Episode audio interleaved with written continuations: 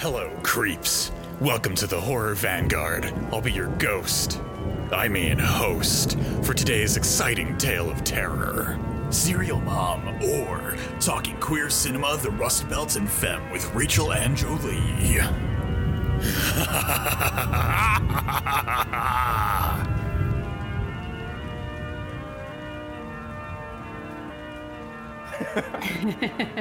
well, uh, on, on on that um on that note of filth, everyone, welcome to today's episode of Horror Vanguard. I am one of your hosts, Ash. Um, uh, you you heard John, and you heard a mysterious laughter floating in the ether. We have a special guest with us today. Uh, uh, joining us today is Rachel Ann Jolie, uh, author of Rust Belt Femme. Uh, how's it going, John? And how's it going, Rachel? Uh, I am great. I'm I'm super super glad that that Rachel has decided to swing by the HV Crypt. I am also super glad to be here. Thank you both for having me. I'm long time listener, first time caller, and uh, I know that joke's been made before, but it's always doesn't get old. Um, yeah, I'm super stoked to be here. And as I shared with both of you, even even as a as a witch spooky stuff is hard for me to wa- watch, but but John Waters spooky stuff is definitely in my in my capacity to handle. So I'm very excited. Yes. We are so honored to have you be the guest that breaks the John Waters seal for this show. I'm honored. Yeah, I, I, pers- I personally can't wait to. to I, th- I think we're like we we keep coming up with spin-off podcast ideas for mm-hmm. like like yep. we have um there's just so many weird ideas that come to our mind. But now I want to do a spin-off John Waters podcast. uh, yeah, so that would go. Uh, we'd have the John Waters cast. We would have rom communism. We would have. Oh right, yes. We yes, would yes. have uh, serial, but it's just us trying to work out who killed Pierre Pasolini for like for like 200 episodes. Um, and and you know what? I think we should make all of them. I think we should make episodes of all of these spin-offs. What better time than quarantine? I mean, I, we nothing but time right now. right. All right. Uh, yeah. So as we as we just as we just teased for the audience uh, today, today we're getting filthy and we're talking about a John Waters film. Uh, but it's not it's not Hag in a black leather jacket. It is Serial Mom. Fantastic film. But before we get started, before we jump into the movie, uh, uh, uh, as I mentioned previously, Rachel is the author of Rust Belt Femme, a book that just came out, and it is a fantastic read. I really recommend everybody everybody pick it up. Uh, it's just a beautifully written memoir. It's very warm. It's it's just very fantastic. Mm. Um, uh, so, Rachel, if you wouldn't mind uh, telling us a little bit about your book and where people can buy it. Yeah, thank you for that warm introduction. Um, so, the book is about my life growing up in Cleveland, Ohio. So it takes place sort of from around when I was four years old to when I left when I was 18, um, with a couple of moments where it sort of flashes forward to more of the present. But um, that's primarily where it takes place. Um, and what I really wanted to do with it, uh, for some sort of backstory, I sort of consider myself an ex academic. Um, I got my PhD in 2013 and spent many years sort of on the precarious academic labor market. Um, and I just got really tired of writing academic th- writing academic research for academic journals that weren't paying me and that oh my you God, know mood right? Yeah. Yes i know i yeah i know you two have no no opinions about higher education or grad school or anything. Um but uh yeah so i was like i don't want to do this anymore. Like i don't want to keep writing and i and i don't like dislike theory obviously but um or writing academic research, but certainly not for free when I'd rather be writing other things. So this book actually does have some theory in it. I sort of blend memoir and auto theory, sort of if listeners are familiar with Maggie Nelson, she's a big inspiration to me. Um, but primarily I wanted to, you know, be able to write more creative nonfiction style. And so it really examines um, class. I grew up uh, working poor and then sort of ventured into a little less poor and then back down again. And so it sort of explores um, that uh, with growing up with a single mom, experiencing um, the violence of capitalism. And specifically, it also talks about how that really shaped my gender identity.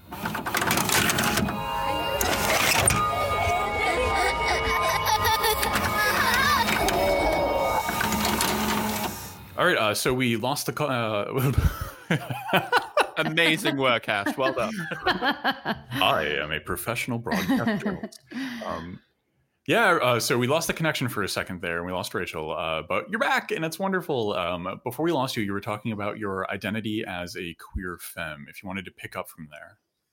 Yeah, well, I mean, a lot of the and thank you. Sorry about my internet, but um, Mercury's not even in retrograde, so I don't know what the deal is. But anyway, um, yeah. So the book, uh, it's really trying to explore uh, the roots of my personal femme ident- identity, which really really intersects with the sort of history of femme in the particularly in the united states um, more broadly so uh, a lot of sort of femme history will sort of point to a defining moment of this identity really coming into being in queer community uh, as sort of coinciding with the sort of post-industrial revolution um, moment when families are moving out of the sort of agrarian society family units and finding ways to be in social space together both in the workplace and also in gay bars which started springing up um, sort of along that same time and so there's this great ep- uh, essay by John D'Emilio called Capitalism and Gay Identity. And he's talking about the ways in which capitalism really enabled um, gay, gay identity, uh, despite the fact that homosexual behavior has existed forever, that capitalism really allows those sort of social spaces. Um, and for women, this becomes particularly important uh, for a lot of reasons, uh, largely because one, I think there's a lot of like sort of um, second wave feminism that tries to talk about you know the fight for women in the workplace while erasing the fact that poor and working class women have been in the workplace long before second wave feminism. Um, and so we have this moment in time when there are a bunch of women in urban areas and rural areas. Um, but this D'Emilio essay is really citing the sort of urban workplace environment um, as a space where women and women and men and men can meet each other and you know have have social relations. Um, and then of course, ironically, capitalism is also going to then punish you know anything that's not sort of heteronormative um, procreative reproductive behavior. Um, so he's sort of exploring the tensions in that. And that felt really fascinating to me because I really understand my uh, the way I sort of express femme identity um, as deeply connected to my my working class upbringing. Um, is sort of often aesthetically understood as a sort of excessive femininity, a femininity that is, um, you know, intentionally hypersexual that is um, or i would say unapologetically sexual if, if not hypersexual. And um, that doesn't follow sort of norms that are uh, in line with sort of hegemonic decorum you know ways that we sort of perform that are that we're sort of taught and disciplined to perform appropriate behavior. And so this intersection of me growing up sometimes poor and sometimes just just above poor and then back down again um, really revealed to me as I was older and learned about my sort of fem history and started identifying as queer and understanding that I was queer. Um, those things felt really important to sort of illuminate that these sort of material class conditions um, matter to gender and sexuality. And that, yeah, and that also felt important to me because, you know, you know, blah blah blah, left discourse, identity politics, etc. It's like, well, identity like is also about material conditions and about economics, and so um, my memoir is like a much more sort of personal, less academic way of sort of exploring all of that. Um, and I also talk about the punk scene, which is what I sort of fell into as a teenager, and the anti-war movement. Um, I was politicized after 9-11 and the iraq war. And so um, there's some fun stuff about sort of like early 2000s radical left culture. And um, yeah and so it was a fun book to write even though and also kind of difficult because there was some hard stuff too but but it was mostly fun and i'm, I'm excited it's in the world. Hell yeah, yeah. I mean, as someone as someone who uh, is not from the US and maybe doesn't know a whole lot about this kind of subcultural elements of the Rust Belt. Um, this was a like I love I loved loved loved reading the book. It is it's beautifully written, obviously, mm. and it is it is genuinely so good and important that there are uh, working class voices that can talk about this intersection of material conditions and social totality and who we are as working class people without falling into like hillbilly hillbilly elegy territory. Right. Totally. Um in in lots of ways the book reminds me of um stuff written by edouard louis uh the french writer who wrote the end of eddie which mm. is this which is this incredible um novel about uh growing up as very poor and gay in mm a part of France which now votes very heavily for the Front National. Mm-hmm. Um, and I think it's incredibly important that there is this, um, uh, you know, plurality of working class voices that can talk about um, who we are and where we come from in a way that doesn't kind of fall into the the, the, the kind of traps of stereotyping that mainstream political di- discourse seeks to create. It's a totally. great book. It's a great book, basically. Thank That's what you. I'm trying to Thank you so much. That means a lot. And um yeah, I'm glad that I mean, yeah, that's definitely one of the big missions that I had in writing this was like although I had all these sort of cultural markers of uh, what people in the US presume to be the sort of Trump voter. Like my dad was a race car driver you know people drank cheap beer you know people were poor like people were white people you know all of these things that people sort of presume to be the sort of archetype of the bigot. Um, and although that was true in some cases some of those people existed there's also all of these parts of my early life in that community that completely defies those stereotypes um, or that actually look like those stereotypes but defy that politically.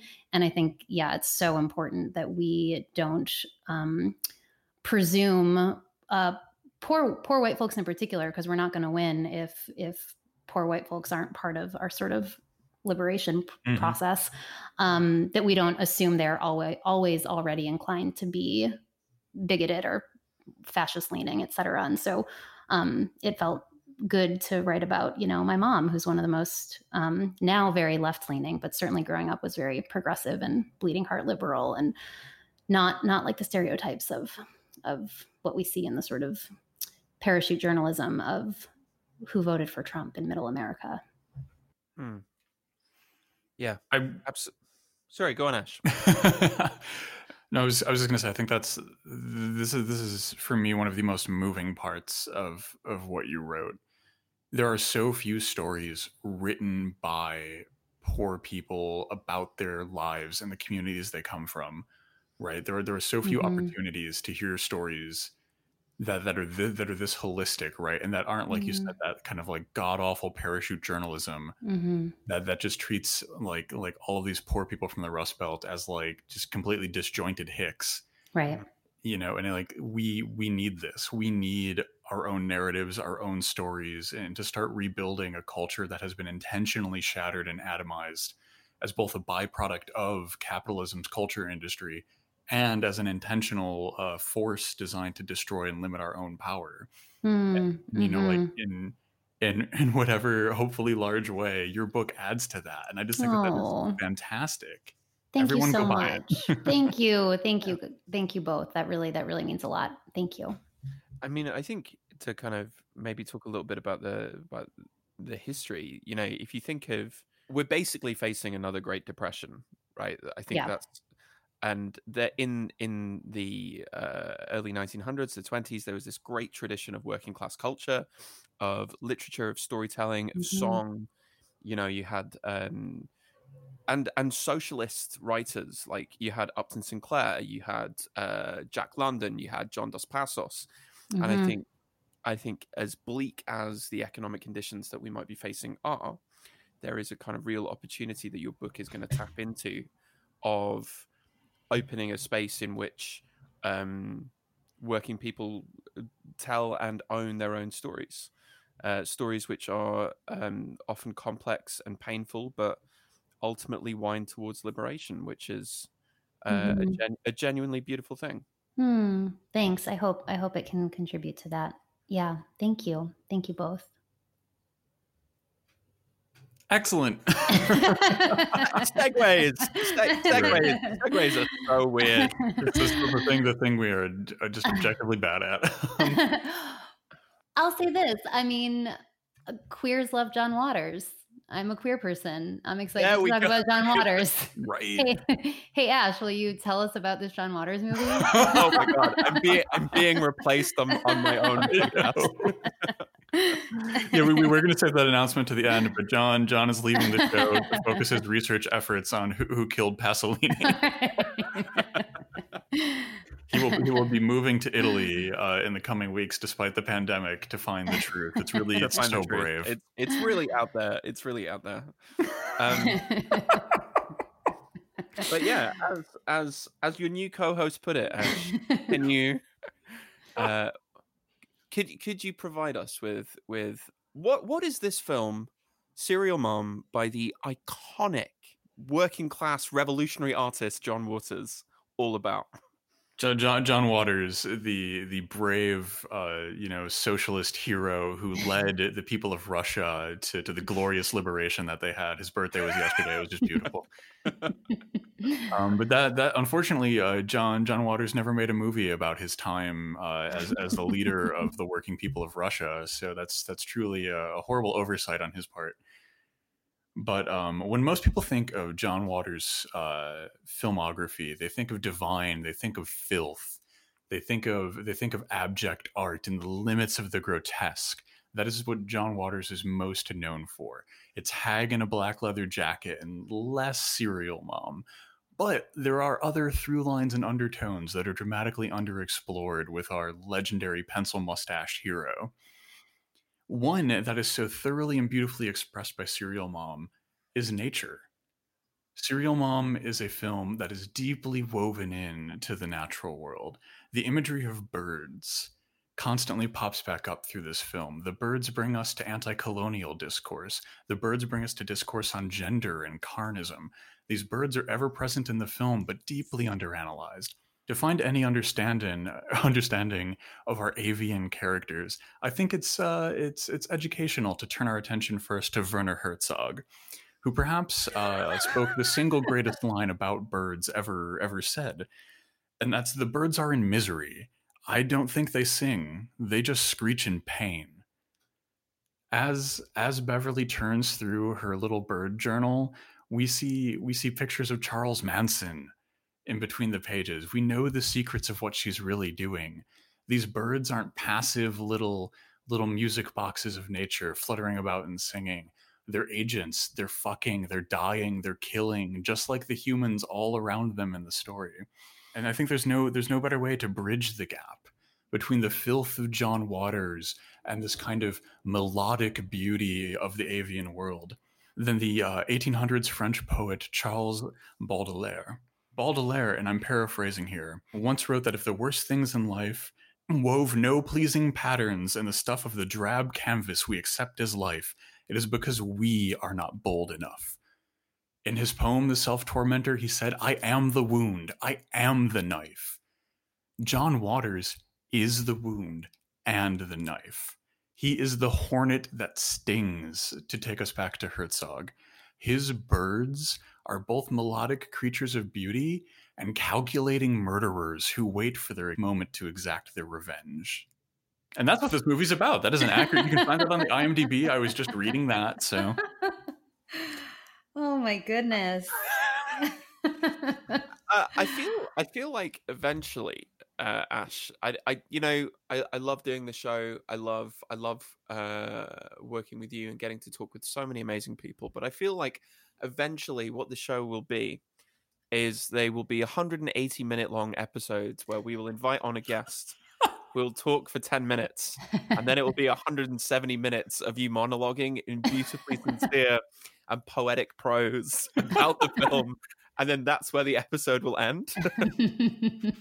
But that'll be episode like 200 i think we're just going to build up to it Oh my god! Okay, now now now it's officially in the books. Episode two hundred is just like a prolonged monologue.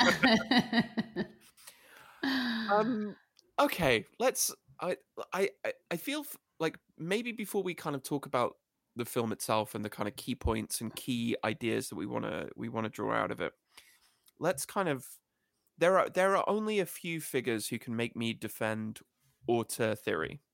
Hmm. Um, only a few and John Waters is probably one. So maybe maybe we could maybe both of you i'm sure you know a little more than me could kind of contextualize john waters a little bit.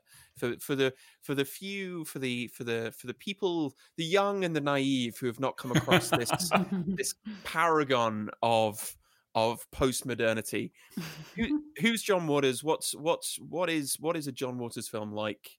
How do we kind of start to approach the text yeah. Do you do you want to start, Ash, or you want me to jump to jump? Oh, uh, yeah, I'll go. I'll go. I'm I'm I'm used to being like thrown under the bus and going first, so I'm ready for it. um, uh, yeah, but a brief encapsulation of, of, of John Waters. I think so. John Waters is a filmmaker from Baltimore in the United States.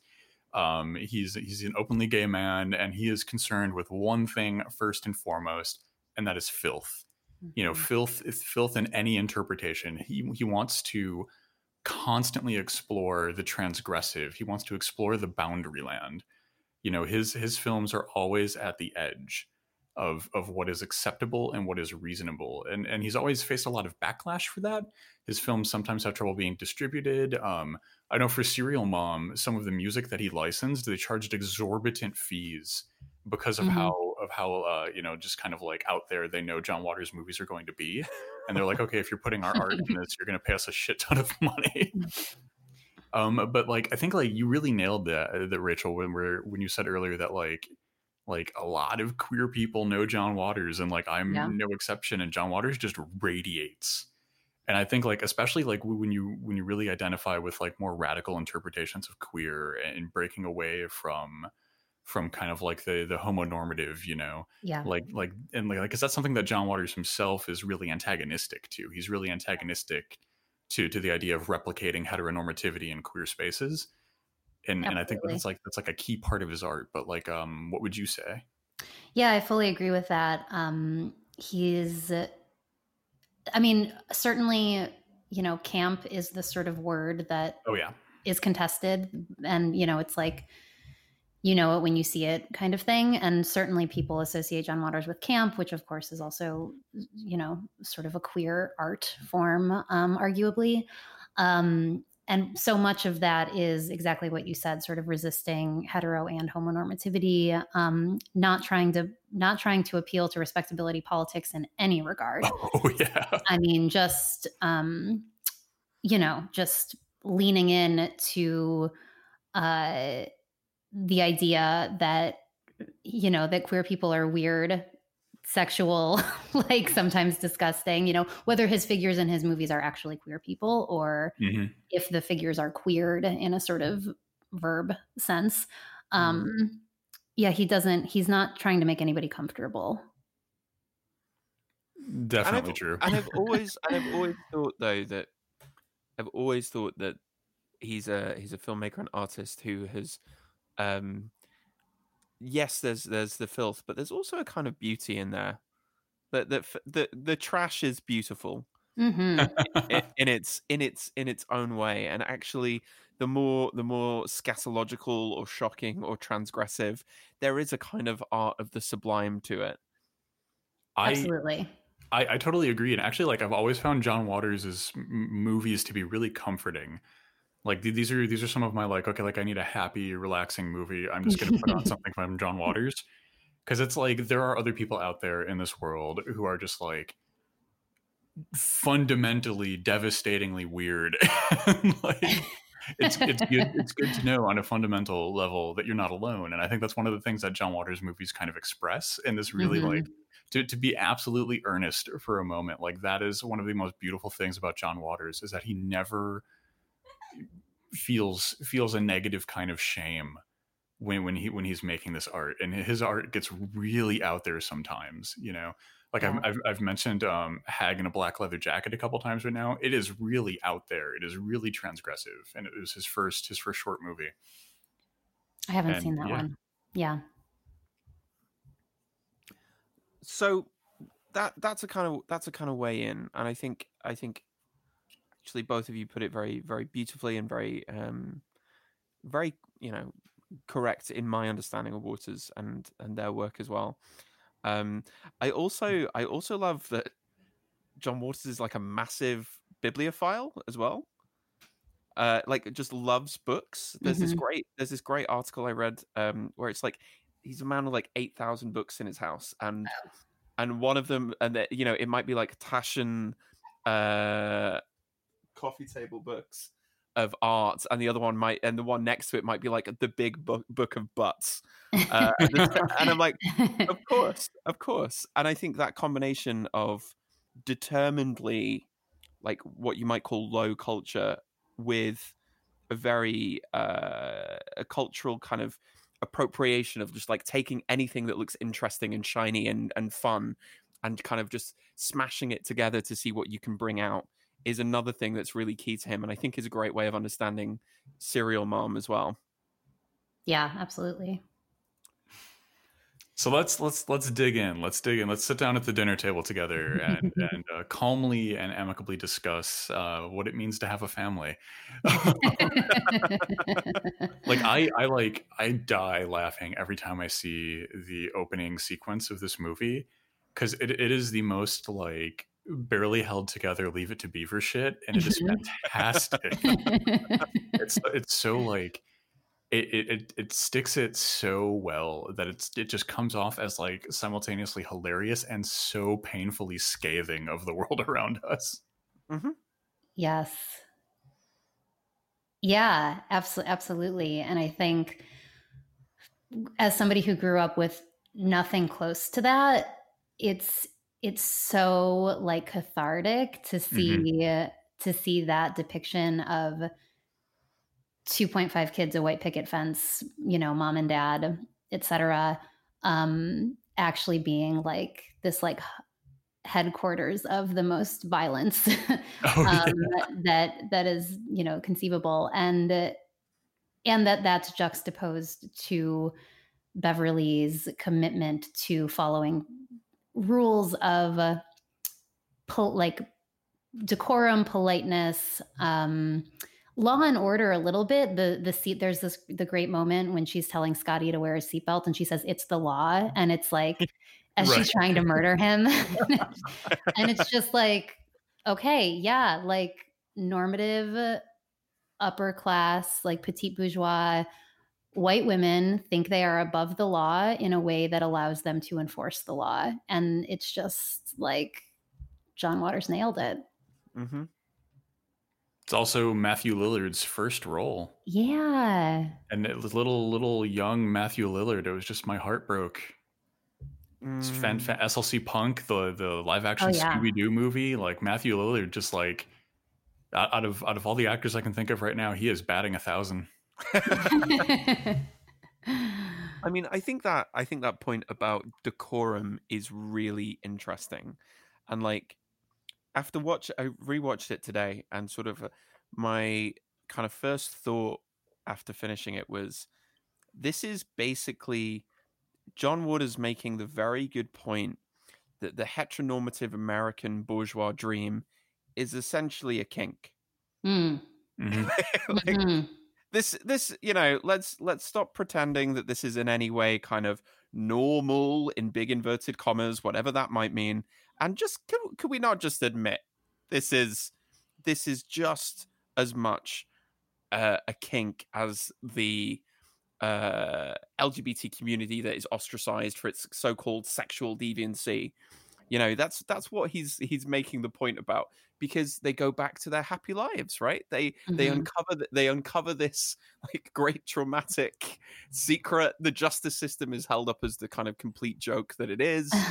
Uh, but but ultimately, it's like, well, nobody say anything to mom because otherwise,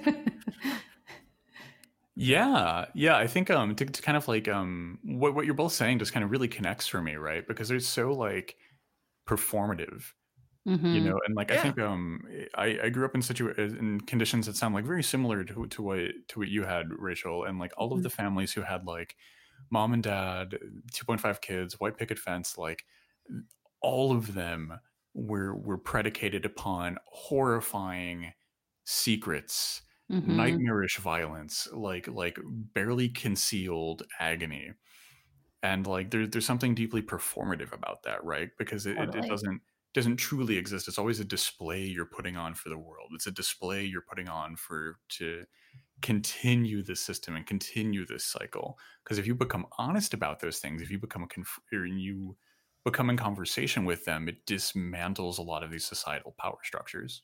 Right. Exactly. And that and that in order to perf- perform that, you have to have the resources to perform it. Like Oh yeah. Mm. you know, like poor folks can't hide behind a nice house um, or a nice dress, uh, etc. So, yeah, that's so true. Yeah, yeah. A a lot of people don't have the money to replace their Fabergé eggs. right, exactly. and of course like adherence to those rules of social decorum um is a way of expressing a kind of bourgeois desire Mhm. Right so you you want something through keeping to those rules and if there are people who don't keep to those rules uh, like wearing white after labor day those those people not only not only do you want to punish those people but those people need to be punished because otherwise the regulatory framework for your own desire doesn't make any sense anymore Mm. Yes, exactly. Yeah, which is like fa- why there is the rise of fascism. Like- I'm, I'm sorry did we just go from serial mom to the rise of fascism I mean, it's it's a threat to Beverly's Beverly's ability to stay on top is Yeah. that she is able to follow a particular set of guidelines in which she is high on the totem pole. When people start breaking that and wearing white shoes in a court of law after Labor Day, it's hacking the world is on its head. Yeah, right. yeah. so I mean, and that's what is what is the rise of fascism if not white people being afraid of not having their secure place on the totem pole. Mhm. You know, I really, I never would have thought of that line of analysis. That is just kind of like mind quakingly beautiful. Thank you for that. but like now, now that you mention it, I think it, I think it really holds water. Like I think it's really sound. You know, because like what, what is, what is another like foundational component of fascism if not the like mass centralization and the mass hoarding of like access to resource and power. yeah, And and you know, through the end of the film, what what is Beverly continuing to accomplish is that right. you know she's she's literally killing off everyone who's a threat to her accumul her, her accumulation of social capital and by the end of the movie like she she has been able to manipulate uh, this supposedly equal supposedly fair legal system Right. from from the most bald face obvious murder. and, and and in the end she's got like you know her family has is now way more wealthy than they've ever been they're now famous they're they're, they're seen as heroes because of serial killer ideation and like like that is this is like this is literally Pasolini's 120 Days of Sodom, but done by John Waters. I mean, thinking about it though, is there's a, there's a way of potentially ending this. Like, I think it's really important this film is a satire, um, because form determines content in a lot of ways with film, right? Mhm. So, obviously, the satirical ending is we go back to our beginning, right? But there's a potential. There's a that the, the absent ending here, f- which is a kind of more sincere, dare I say, revolutionary kind of filmmaking Mhm. is is um family abolition and the abandonment of bourgeois norms right Mhm. so so we we dissolve the pretense of the happy domesticity because it was a lie anyway we have our kind of liberated sexual and and libidinal desires that can be played out in the world because you know eh, you don't need to care what the neighbors think and fuck the justice system because it'll let you off anyway um but but what i love is that we go nope we're going to find out that really uh, bourgeois suburbia is a hotbed of sexual rep- repression and violence but we all pretend that it isn't. We, Right. we're we're all just gonna go no it's fine it's fine and now they're gonna get a movie deal out of it because that is because that is how that is how suburbia functions. That's the that that's its at its ideological functioning is just kind of beautifully laid bare right at the end. And i think the tie into to what ash said about serial killer ideation is really important in understanding this i think kind of particularly american suburbia. Hmm Yeah, yeah, absolutely. And I think um, to quickly make a note, tying it to the sort of um, natural world that Ash you so beautifully spoke about. Um, I think the the recycling and the trash mm-hmm. that the way that that functions in the movie is also like, you know, there are these moments when you know there are these glimmers of Beverly, like maybe like I'm a vegan, so I also don't like watching people eat birds. Um, I care about the earth. I also don't like if people don't recycle, but there's there's this it's it's so rooted in Beverly's not here for liberation of, of her her desires are about keeping the suburbs clean and keeping like the dinner plate pristine. And so you know it's like what what are your motivations for the things that you want? And mm. so anyway I, yeah and i just think it's interesting the the moment when we're uh you know she wants basically we there's a figure who doesn't recycle. And and so that's i'm just also thinking about this sort of notion of trash which is something i think about a lot in terms of having grown up in a community that could you know was sort of could be understood as trashy given given the mm-hmm. sort of markers of what that aesthetic means and again sort of like how i perform femininity by like leaning into that trashiness and just thinking about like how revolting trash is to to beverly um but not because she cares about the earth but because she cares about keeping the suburbs clean i mean that was a really that was a really big part of like 90s green discourse, wasn't it? This mm-hmm. whole thing, this whole thing of like, don't you want your children to have clean air? and, and and and on a certain level, you go, well, yeah, that's that's like recycling is a good thing. But I think your point about what is it that you want through through this right is re- is really crucial because what we want is a world in which we can continue capitalist conspicuous consumption. That's right. what we want. Mm-hmm. And so we, we have to recycle because mm-hmm. that can be mm-hmm. made, you know, those drinks cans can be made into new cans. Right. Um, not we could move away from extractivism and from the the the kind of desecration of the natural world. Exactly. John, would you say more about the differences? You keep saying you keep specifying American suburbs and sort of American class, and can you talk more about how that's different in the UK? Uh, so, so here's my here's my comparison, which is that this film is basically there is there is basically a British version of this film, um, which is uh, in many ways sort of a shot for shot remake, hmm. uh, but but with a few differences. It's called Keeping Mum. Uh, it is um, it is about um, it's about another. It's about another woman, uh, female serial killer. This time played by Dame Maggie Smith, uh, who finds her um, long lost daughter, who has gotten married and has their have their own kind of um, middle class dream, uh, and lots of murders start happening. Um, but in this case, it it isn't happening in kind of like picket fence suburbia. It's happening in the English countryside, and she's mm. married. To, she's married to a vicar who is very sexually disinterested. Uh, the da- her uh, the daughter, and so Maggie Smith's character comes up, turns up as and pretends to be their housekeeper. And it's basically like, what if your housekeeper could literally fix all of your life's problems, but did it by murdering everybody who was making your life inconvenient? um, I really recommend it, and it's what's really interesting is that like the the fantasy project that the film that Keeping Mum presents is like you move to the country and you have this beautiful kind of moral existence. Uh, and the people who are coming to to inspect your property have been drowned in the village lake, uh, and they'll never bother you again. Uh, or your your na- your neighbor's annoying dog that keeps you up all night has been murdered by being beaten to death with a frying pan and then buried.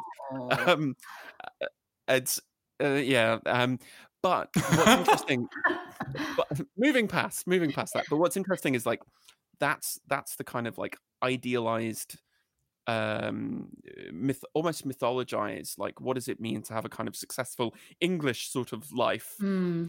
in a very particular sort of class position and it's really interesting to compare it to this film where you see like what the dream is not the beautiful house in the country where you're where you're a kind of part of the village community and everybody thinks very well of you mm-hmm. here it's like you're in you're in your the kind of white picket fences that everybody's got and the houses which look very similar and the neighbors who all secretly hate one another Yeah. um, but you're the only one who's brave enough to actually act on those feelings by for example beating to, beating your neighbor to death with a leg of lamb whilst they're whilst they're singing along to annie Right. which is maybe my favorite scene in the whole film but, but but that's but that's what I mean when I say that I think this shows a kind of it's a really good sati- satire of a particular kind of American bourgeois suburbia. hmm Fascinating. Thanks for sharing that. Uh, definitely watch Keeping Mum. It's really it's really interesting, especially in dialogue with this film. Yeah. Yeah, sounds like it. Um Okay, transition. Somebody transition us. Uh, yeah, yes. oh, geez. oh, God. yeah, yeah. That was that was really interesting, John. Thank you. Like, it's definitely definitely interesting class comparisons going on as how how the how the uh, petite bourgeoisie manifests between America and the UK. Um, one thing one thing that I would like to ask uh, Rachel though is so you know your book your book is entitled Rust Belt Femme. You identify as a queer femme. Um, John John Waters is definitely antagonistic to gender boundaries, right? Like he, Mhm. he's exploring those and like you know, like obviously we can point point to his like you know career long partnership with Divine, uh, Mhm. possibly one of the most famous drag queens up until uh, modernity when they became really popular. Mhm. Um, but I wonder if you could comment on like you know queerness, femme, and serial mom. yeah, so I think um femme shows up in complicated ways in serial mom. There there's a there's sort of a as I hope I've made I made clear sort of in talking about my book, femme is much deeper than just like an aesthetic and femme can look a lot of different ways and there are a lot of non-binary femmes and femmes who don't necessarily you know who don't th- that there's nothing sort of legibly feminine necessarily in their sort of performance of gender. Um but there's also sort of a history of femme aesthetic that is often recognizable in queer communities. And one of those is the sort of like reclaiming and exaggeration of the sort of domestic goddess. So there's like a lot of um, associations with a certain like type of kind of soft femme with like vintage clothes and very like Bettie Page meets June Cleaver. Um, you know, lots of retro vintage online stores are just like look like femme, you know, femme dictionary pages basically. Um, so there's this moment when like you know as a femme i'm like do i am i going to be rooting for kathleen turner here? Like she she you know i kind of like like i like that she you know knows how to find a nice put put on put herself together in a nice dress and her hair and wear her lipstick and her pearls. Like there's there's something that i feel you know sort of drawn to in that. Um but but there's but but her her type of subversion is not she's obviously subverting that because she's a violent killer. Um and also you know very sexual and um uh likes horror movies as we find out when she's watching with matthew lillard. Um but she's not subverting it in any sort of left way. And i think that although you know certainly unfortunately not all queer people are leftists um i think any good femme identity is also rooted in in a sort of politics that is anti-capitalist and anti-racist and anti-oppression, um, which Kathleen Turner is not. So that's one comment I'll make is that there's sort of this aesthetic moment that it's like, well, um, but she just doesn't follow through because her her subversion of that femininity is just it's reactionary and not um, not liberatory. So that's like one comment I'd make. I mean, I think um, yeah, it's interesting. You know, I was trying to sort of see if there, you know, I guess we see, I don't know that we can really note any other characters as sort of visibly queer, even though again, he's like queering, he's queering the whole family unit. But Mhm. um yeah, did you did you all read do any other sort of reading into like queerness in the film that's that's like explicit in that way?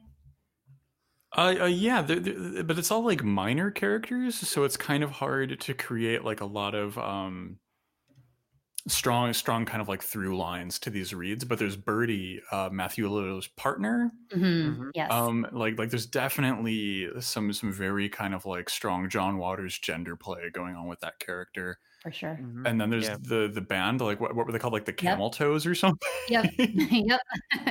L seven.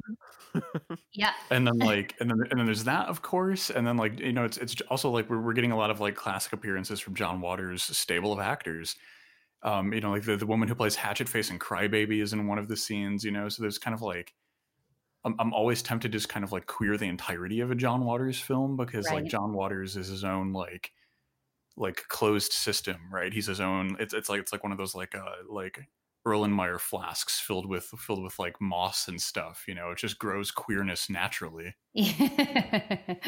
uh-huh. Yeah. Yeah. I think I think the point that you were both drawing out of there is there are there are potentially queer coded characters, but there is also a lot of queering as a verb happening. Um, and I, I really think that this ties into um, the idea of the family as mm-hmm. well, um, and the ways in which, uh, because what the like the what's the the big inciting incident is the PTA, is going to see the the maths teacher, uh, and the maths teacher has honed in on this thing about um, her parenting and her child that that that does not that is not normative, um, which is uh, the love for horror movies, and horror movies have often been used as a way of signaling um, non-normativity, mm-hmm. non-compliance, outsider status, and yeah. I think it's really, really telling that it, that the teacher goes, "Well, this is clearly if you're you're failing. It isn't it isn't an agential choice. You have done something wrong uh, to this to your to your child, mm-hmm. uh, and that that is isn't it? That's what leads to the maths teacher getting uh, absolutely run the fuck over multiple, mul- multiple times in the parking lot of the school. But it's isn't it so interesting that like um, horror is used as the marker of of the non-normative here, where it's like there is something. It's not it's not something that they've done. It's about who they are is is wrong somehow. It doesn't fit, and they immediately suggest a referral to a psychiatric medical authority. Right. You know, have you thought about therapy? And I'm like, hang on. Because uh, I think I, I still think horror in in in the kind of wider American cultural imaginary still has that power to be dangerous and subversive and a space in of the non-normative. Yeah, and that intersection of like so this is also very queer and that you know queer people were and in many cases still are seen as depraved, needing medical, if not criminalized. You know, there's this moment of attempting to criminalize it and then also attempting to institutionalize it. And yep. so we see this, you know, I'm not going to compare the oppression of horror movie fans to queer people, obviously, but there are these interesting moments that um, subversive interests is sort of an umbrella term that I'm using very lightly, but um, desires, subversive desires, I, I suppose we could say, um, are policed in very similar ways. And there's a lot of really great literature on um, the intersection of queerness and um, communism and the Red Scare, and how those things were, you know, you know, and oh yeah, go definitely. back to the witch hunts, of course. You know, there's always these sort of parallels, like anything that doesn't fit within, um, yeah, any like sort of hegemonic normativity in the service of the status quo uh, is seen as sick, um, if not criminal. And that's so true with horror. I mean, yeah, just like, yeah, look at Columbine, etc. Oh yeah, yeah, absolutely. And I mean, like, just just kind of on like a, a, a like, I guess like super material, super functional level, right? Like, like, like what what is being othered other than being marked with monstrosity, mm-hmm. right? So some some manifestation of the societal hegemonic, the kyriarchy, whatever, like whether it's by race or or by gender or by like it, literally anything like if if the oppressive hegemonic structure others you you are labeled as monstrous right? Mhm. like how how often do we get like like like the horrifying talk of like oh like you got to watch out for queers around children because they're, they're sex criminals and like like oh well like I, I won't trust that guy because he's this ethnicity and then they're of ill repute.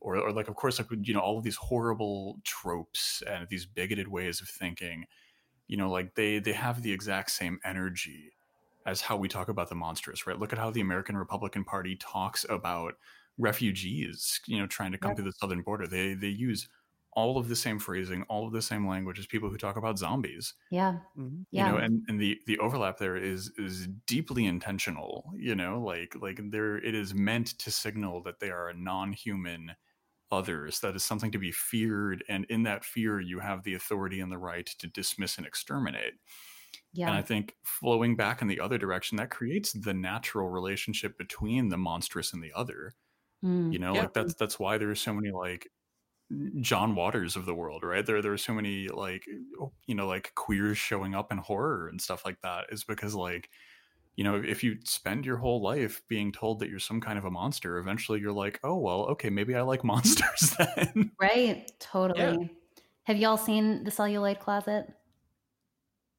Uh, no, You gotta see it. It's like a classic. It's like from fucking 1990 or something. It's pretty old at this point, but it's so good. And it's just there's it, it's a collection of gay representation and queer representation in in movies, and just like the amount, just like seeing this sort of montage of queer villains and and particularly like queer vampires and queer Mhm. um, very scary queer figures who are not noted as explicitly queer. It's just like it's overwhelming to see all of them lined up in a row um, in this in the documentary about about that representation. It's really it's I highly recommend it. But yeah, that's so true. and yeah so you know obviously don't we don't want to draw the the equivalence but like on a kind of symbolic level you know uh, horror has always been has always for the- all the reasons that ash was talking about horror has often been uh, a place where um anyone who has been made to feel like an outsider um people who are uh, immigrants poor working class uh, queer trans have often found a place in ho- in in uh, the, uh, the horror community because even if that is a contested place, it's a place where monstrosity can be if that's what has been pushed onto you. Uh, it's sort of like what you were talking about with with femme. You Mhm. can identify with that and take it back and perform it in um, your own ways. yeah, And I think I think the flip side of this uh, in this film is the way in which we kind of deconstruct the normal, which seeks to other.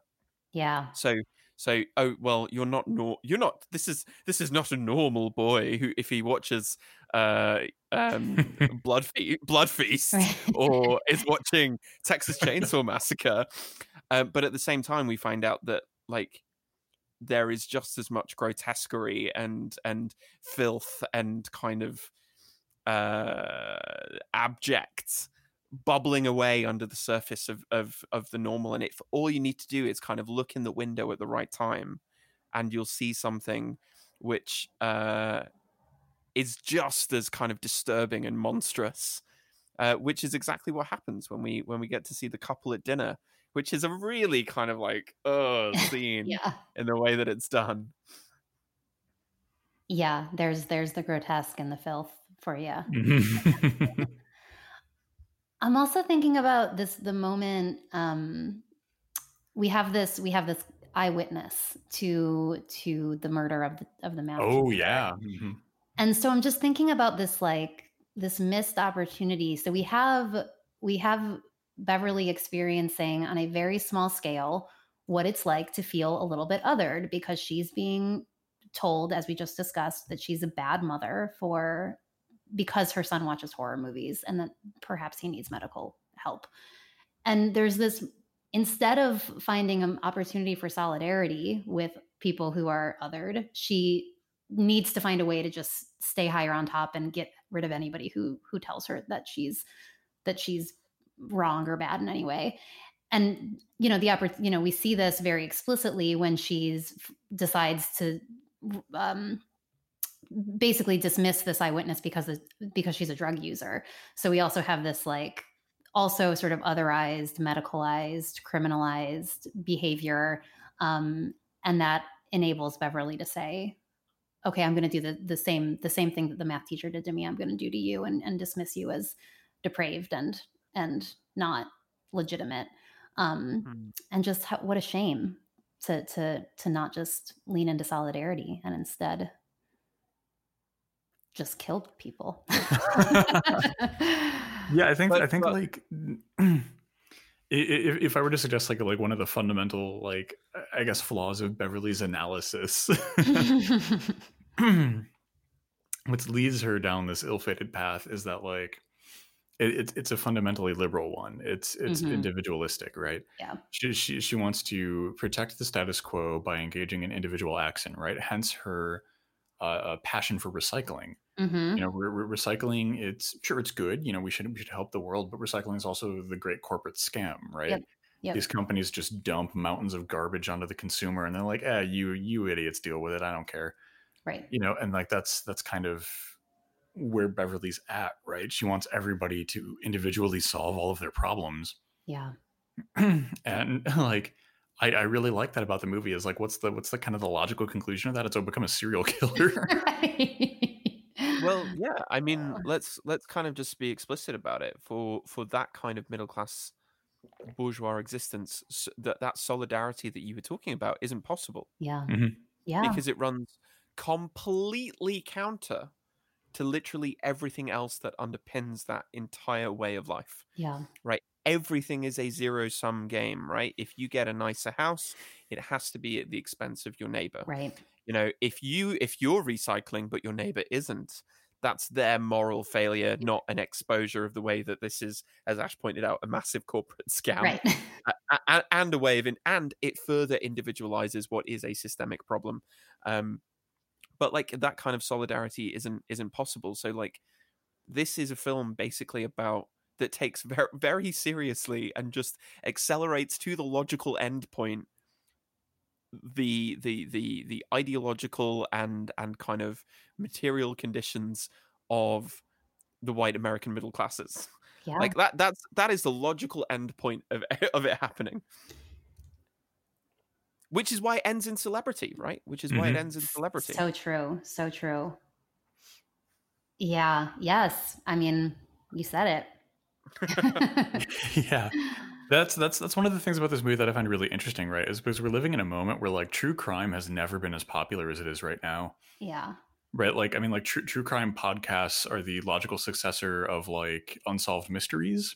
Yeah you know uh, you're at least like on some of unsolved mysteries more real episodes and not necessarily like ghosts and ufos but like like true and like there are so many problems with the true crime podcasting world and like netflix's true crime documentary series that they like to produce you know like there's this there's this fetish fetish oh god there's this hyper focus on, on um the procedural nature of crime, on yeah. solving a crime, on the societal frameworks we rig around crime.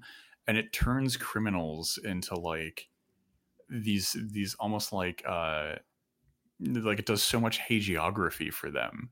Mm-hmm. You know, mm-hmm. and like criminals of all stripe too, and like you get you get like cr- criminals who are like ostensibly good, like bank robbers like outside of the fact that like sure they might murder some people like like bank robbing is a good thing to do that's a morally correct decision to take money away from banks by whatever means possible you know and like it's it's because they're pirates they're modern pirates mm-hmm. and then like you mm-hmm. have you have worse criminals like what, what's that new netflix show like tiger tiger, tiger dude tiger, tiger king. king like like like the there's all this like tiger king hagiography now and it's painting this tiger king guy as like this like wild queer icon saint, but like he's also like a really abusive weirdo. Like like he's a total creep. Like like the uh the, the show is is doing this really weird balancing act where it wants you to really like him and to really buy his character as the hero, but at the same time like they have to juggle that with the fact that like he he is legitimately a creep.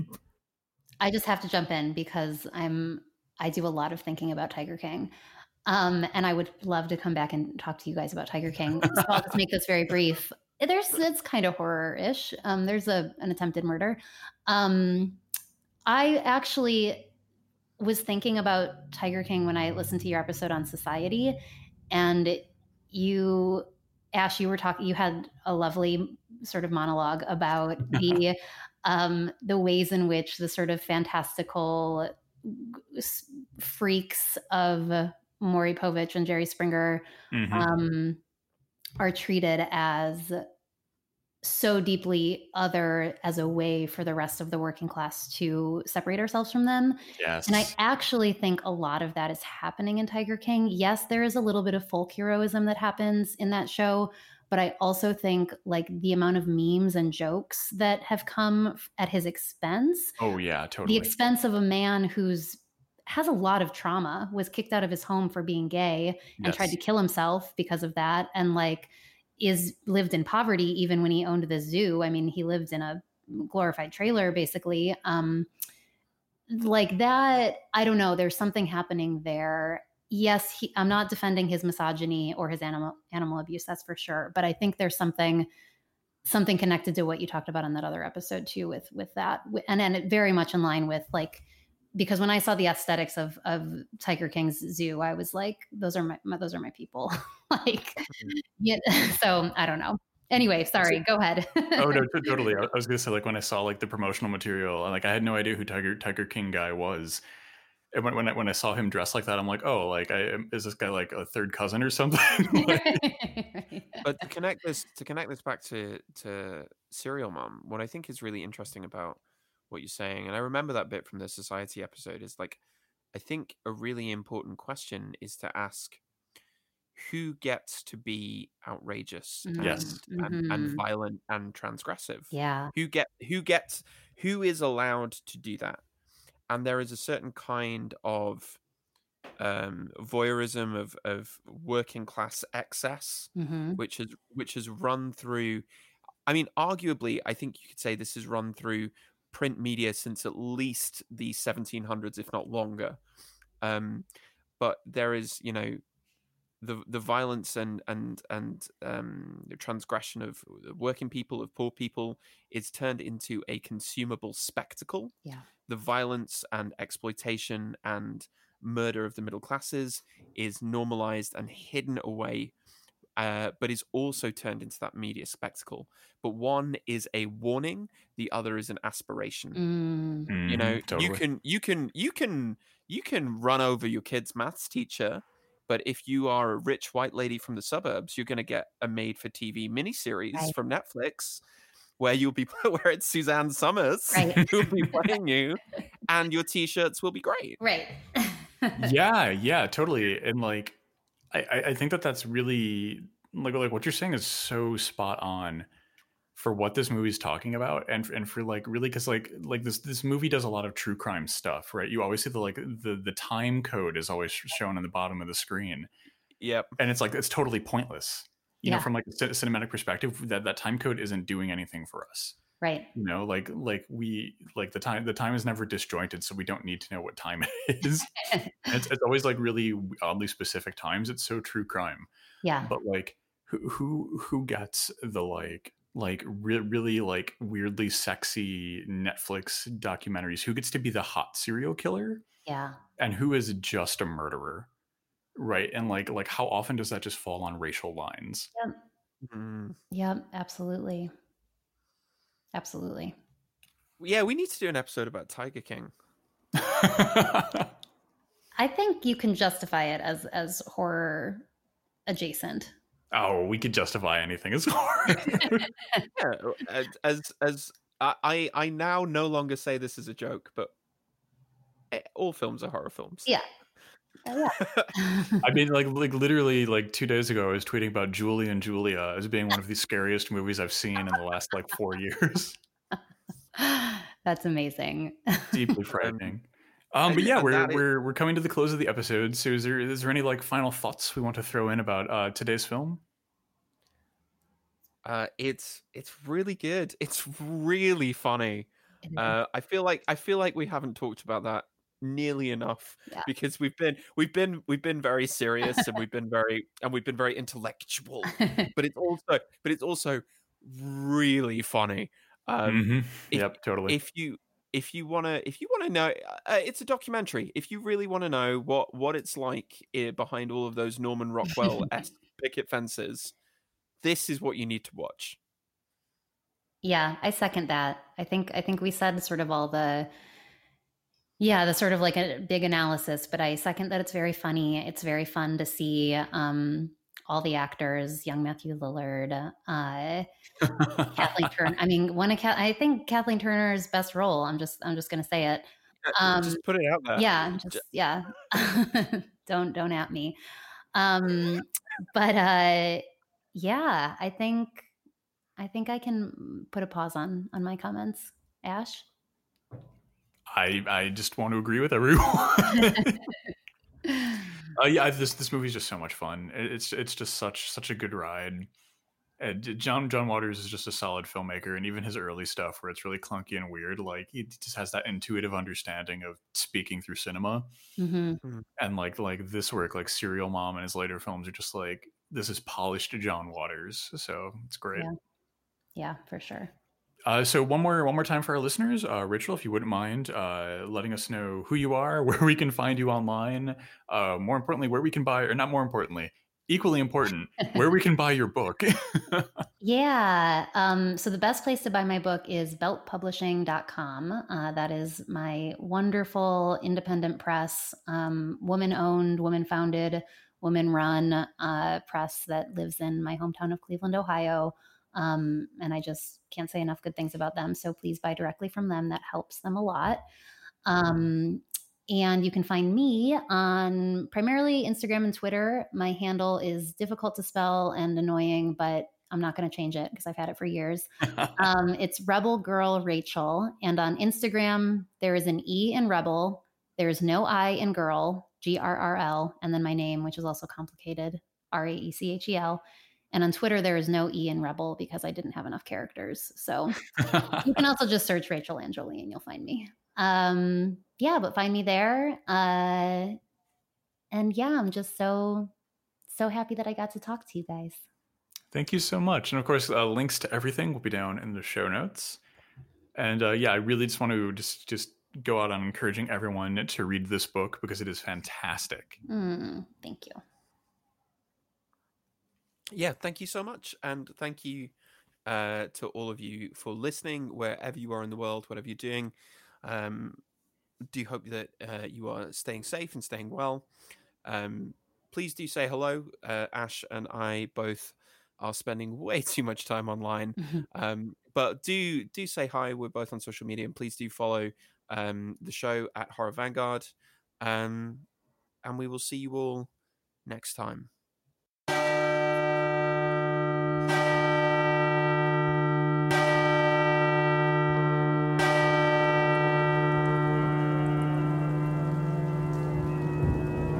Thanks for tuning in, creeps.